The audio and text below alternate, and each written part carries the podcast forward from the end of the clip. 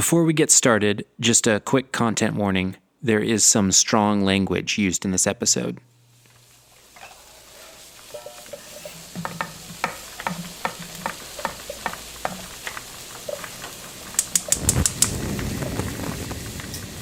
I want to dedicate my life to Mexican cuisine.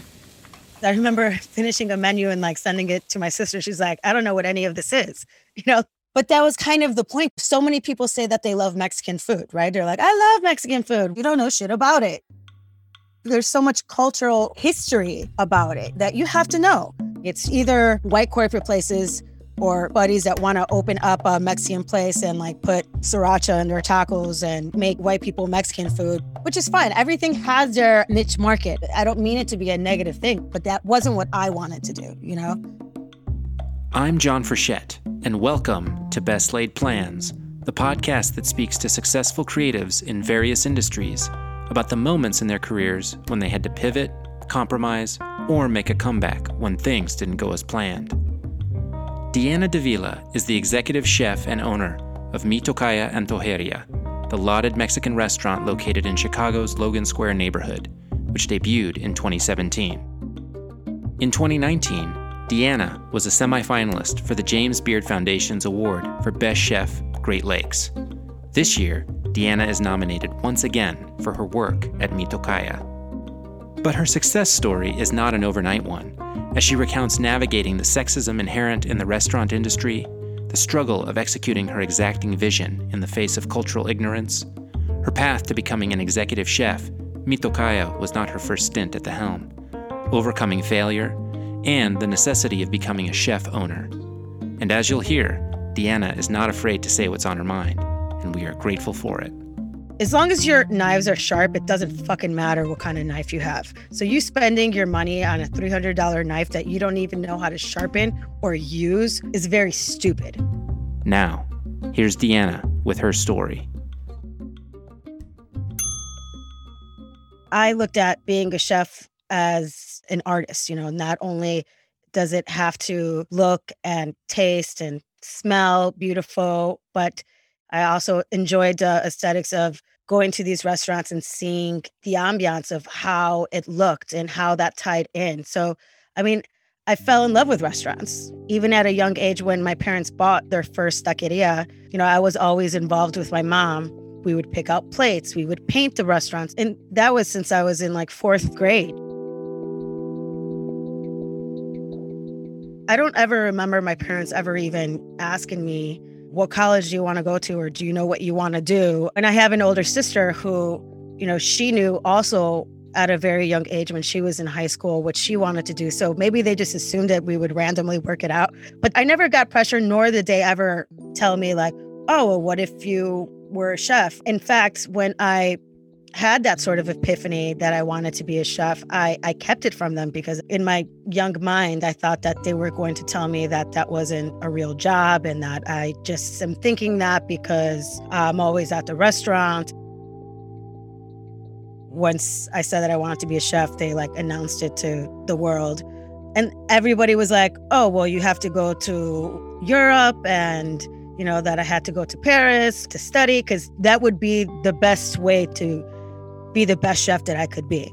And, you know, for some reason, I didn't want to do that. I don't know why. And that actually bothered my mother above all. This is such a great opportunity. Like, how can you say no? Who says no to Paris?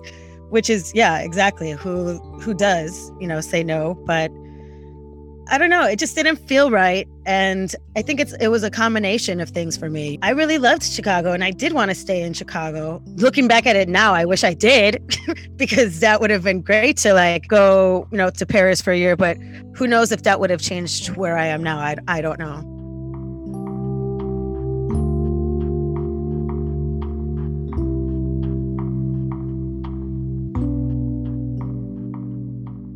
I got like my first professional cooking job, and it was a French countryside restaurant. I mean, honestly, that was my school. And I just wanted to spend every hour there. You know, like I was working 80 plus hours when I was 17 and 18 and 19 years old. Yeah, I was in love. So that was kind of my start. And I loved everybody that I worked with in Chicago, all the kitchens. And my goal was to kind of work at as many places as I could for a year to two years and just soak up everything, eventually working your way like to being a sous chef and then an executive chef. And I figured that it would come to me when I felt prepared. At that point, I got married, and my husband had been working with this company for a long time. And he had always told me that, like, probably in order for me to like move up, I have to move. And that was always sort of cool with me because I figured I'm a cook, I could get a job anywhere, right? As long as it's not anywhere whack, you know. like, sure, I'll move to California, to New York. And then when he told me DC, I was like, what?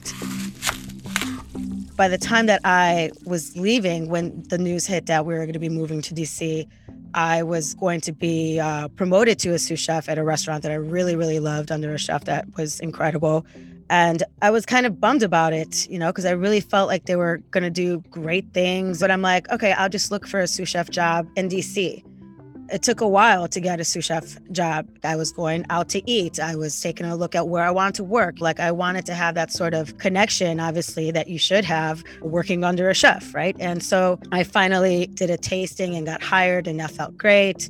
And I thought that everything was just going to be business as usual, right? All right, I'm in the kitchen. I feel good. I know what my role is. I know what I have to do. And I really was surprised about what happened next with that. The amount of sort of sexism with the team being that I was a woman and they weren't going to be told what to do by a woman. And this was really disheartening to me, I think, particularly because they were Latinos. And in my head, I was like, they're going to be so happy, you know, because like I'm a work beast. I'm super hands on. I, I have a social personality where like I want to get to know them. And this is a win win for you guys. You know, you have a fellow Latina being in this position and they should be happy about it because coincidentally, I learned really quick too just how terrible the chef would treat the cooks. So I'm like, well, maybe I could change that, right? But no, they were the worst. They were so mean and terrible. And they literally told me they weren't going to be told what to do by a woman.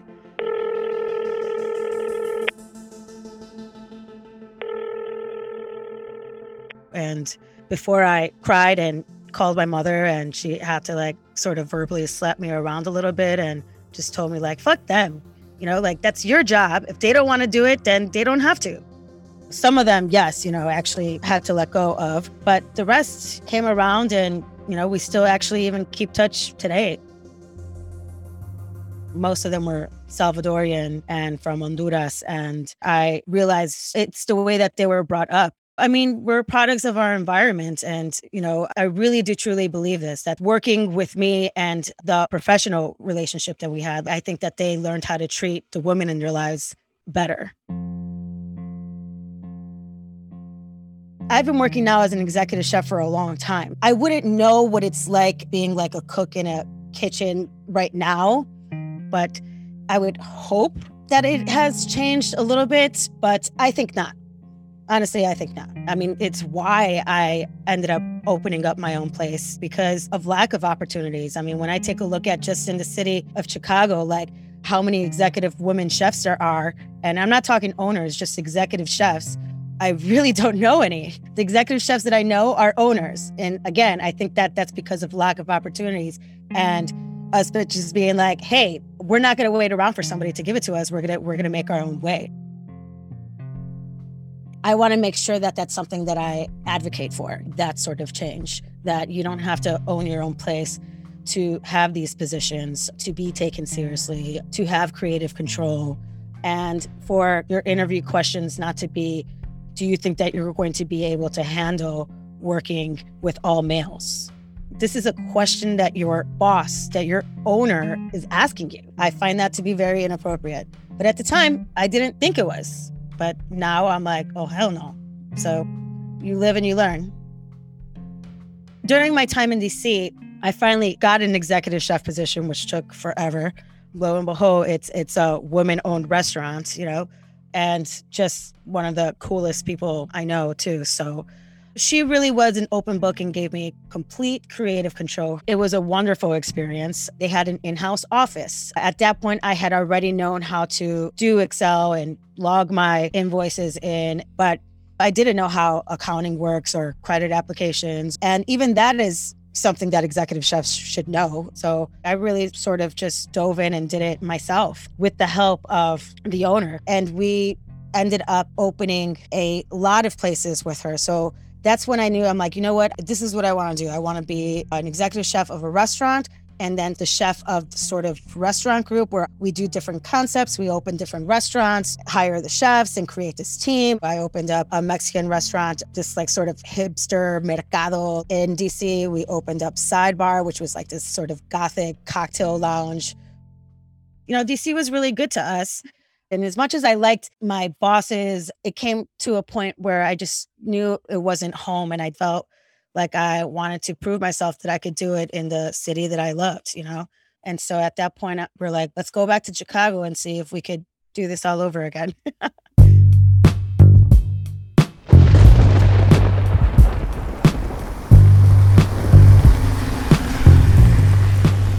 Here's the 0 1. This is going to be a tough play. Bryant,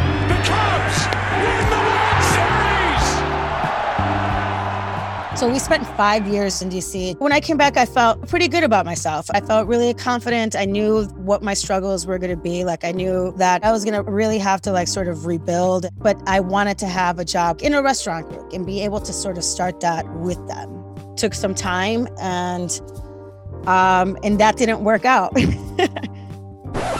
it was very specific what I wanted. And uh, I went back and started my job search and found a job that was very, very interesting, wanting to be farm to table year round here in Chicago. Well, how are you going to do that year round when our growing season is like eight to 11 weeks? I really loved that sort of challenge. I also took me on an incredible like learning journey because even my family in Mexico, like they're from the city. So I didn't really know much about farming. And so during this time, I really got to explore the Midwest farmlands, find out just how difficult farming is. All right, what grows here, what doesn't? Like to put it in perspective, nopales don't grow here. So what grows here that we could do instead of ensalada and nopales that we could create something, you know, okra, okra grows here. Oh, this is so cool. Like Midwest Mexican the project started getting bigger and bigger and bigger. Rooftop farm, having a full time farmer, doing seed research. I mean, it, it was great, but it was also a project that uh, went millions of dollars beyond its budget.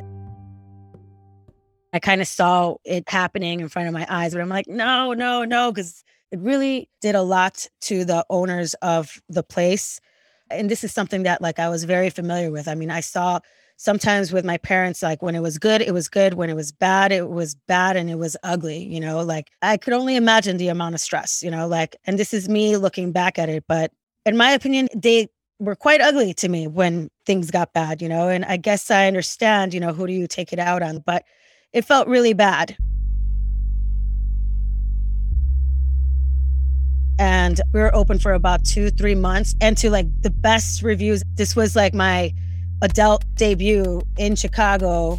So it felt so great to have some of the critics that I very much respect to get it. We had so many people from all over Chicago go and visit. Like, you should feel like on top of the world. But behind the scenes, it was not like that. And so I, I did make the decision to leave, which was very, very difficult. I mean, I had handpicked everything. I knew that it was going to be one of those things where people are going to want to find out what happened. And it felt like having a breakup and everybody knows about it. And your partner strong arming you with lawyers to make sure that you don't say anything. You know, I mean, I was working crazy amount of hours. Like I'm talking like 18, 22 hour days, insane.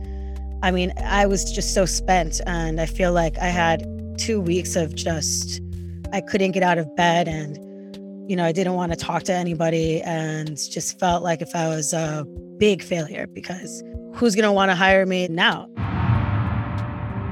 This is all in my head. They probably going to think that I'm like some sort of diva bitch chef and like I'm imagining the worst, right? But I finally got over it and I'm like, all right, well, let's see what's out there. And I had collected a good amount of meetings with people who own buildings who wanted to have partnerships. But it was all bullshit. I mean, they offer you profit sharing. There's no fucking profit in restaurants and they're not sharing the books with you. Oh, you would be the chef owner, like lies. It's not the way it works. I mean, I was never going to walk into another situation where it was going to be like, oh, you have the sweat equity. No, thanks. No. I, I wanted to execute my own vision, you know.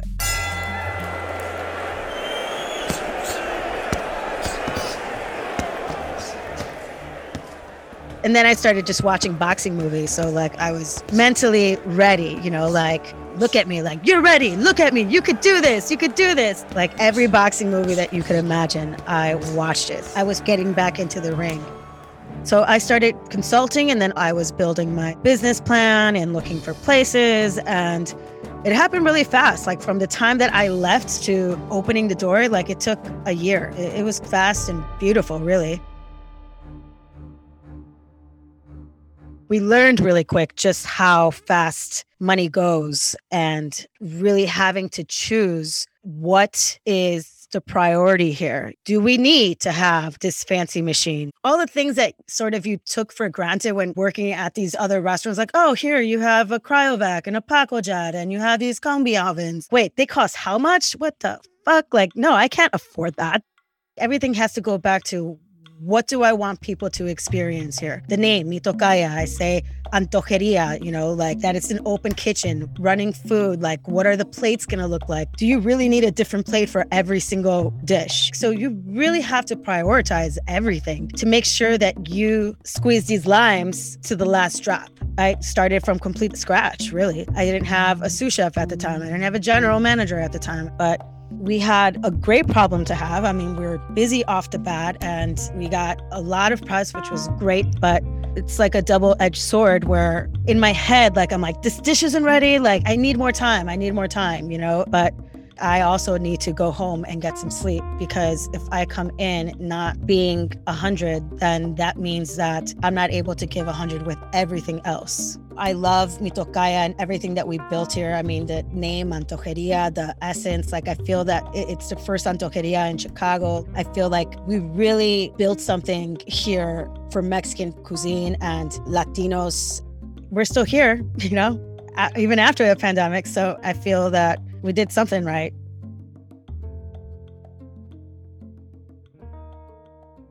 I always knew I wanted to have children. And I was so surprised that friends and family were telling me, well, what are you going to do now? Like, you can't keep being a chef.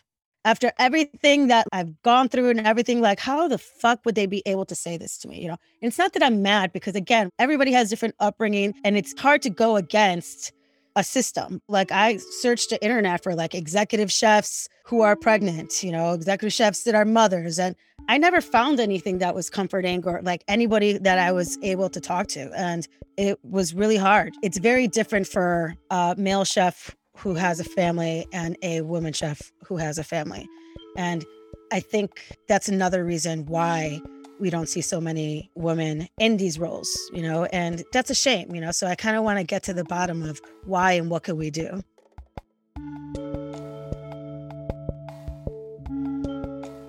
It makes me feel incredibly good when you get something that says chef of the year and you get to celebrate with your team. Wow, what we're doing here matters and is important and people are watching and tasting and this is great. You're going to be visiting Chicago, you got to stop by Mi Tocaya. And that to me was a really big goal. We put so much thought into everything, the name, the the style of restaurant we are, la antojeria, the food. It, it's really a vibe. I want to continue to do that. You can only be best new chef one time.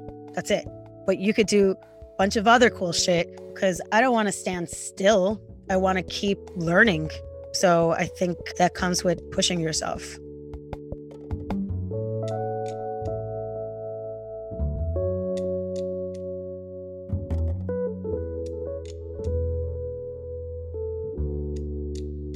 Should you find yourself in Chicago in search of a good meal, be sure to pay Mi Tocaya Antojeria a visit.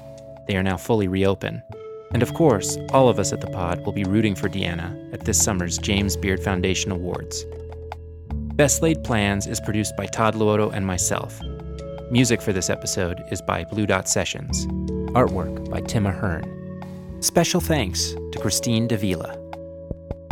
You can visit us on the web at bestlaidpod.com. And if you like what you heard today, consider supporting us on Patreon. Thanks for listening.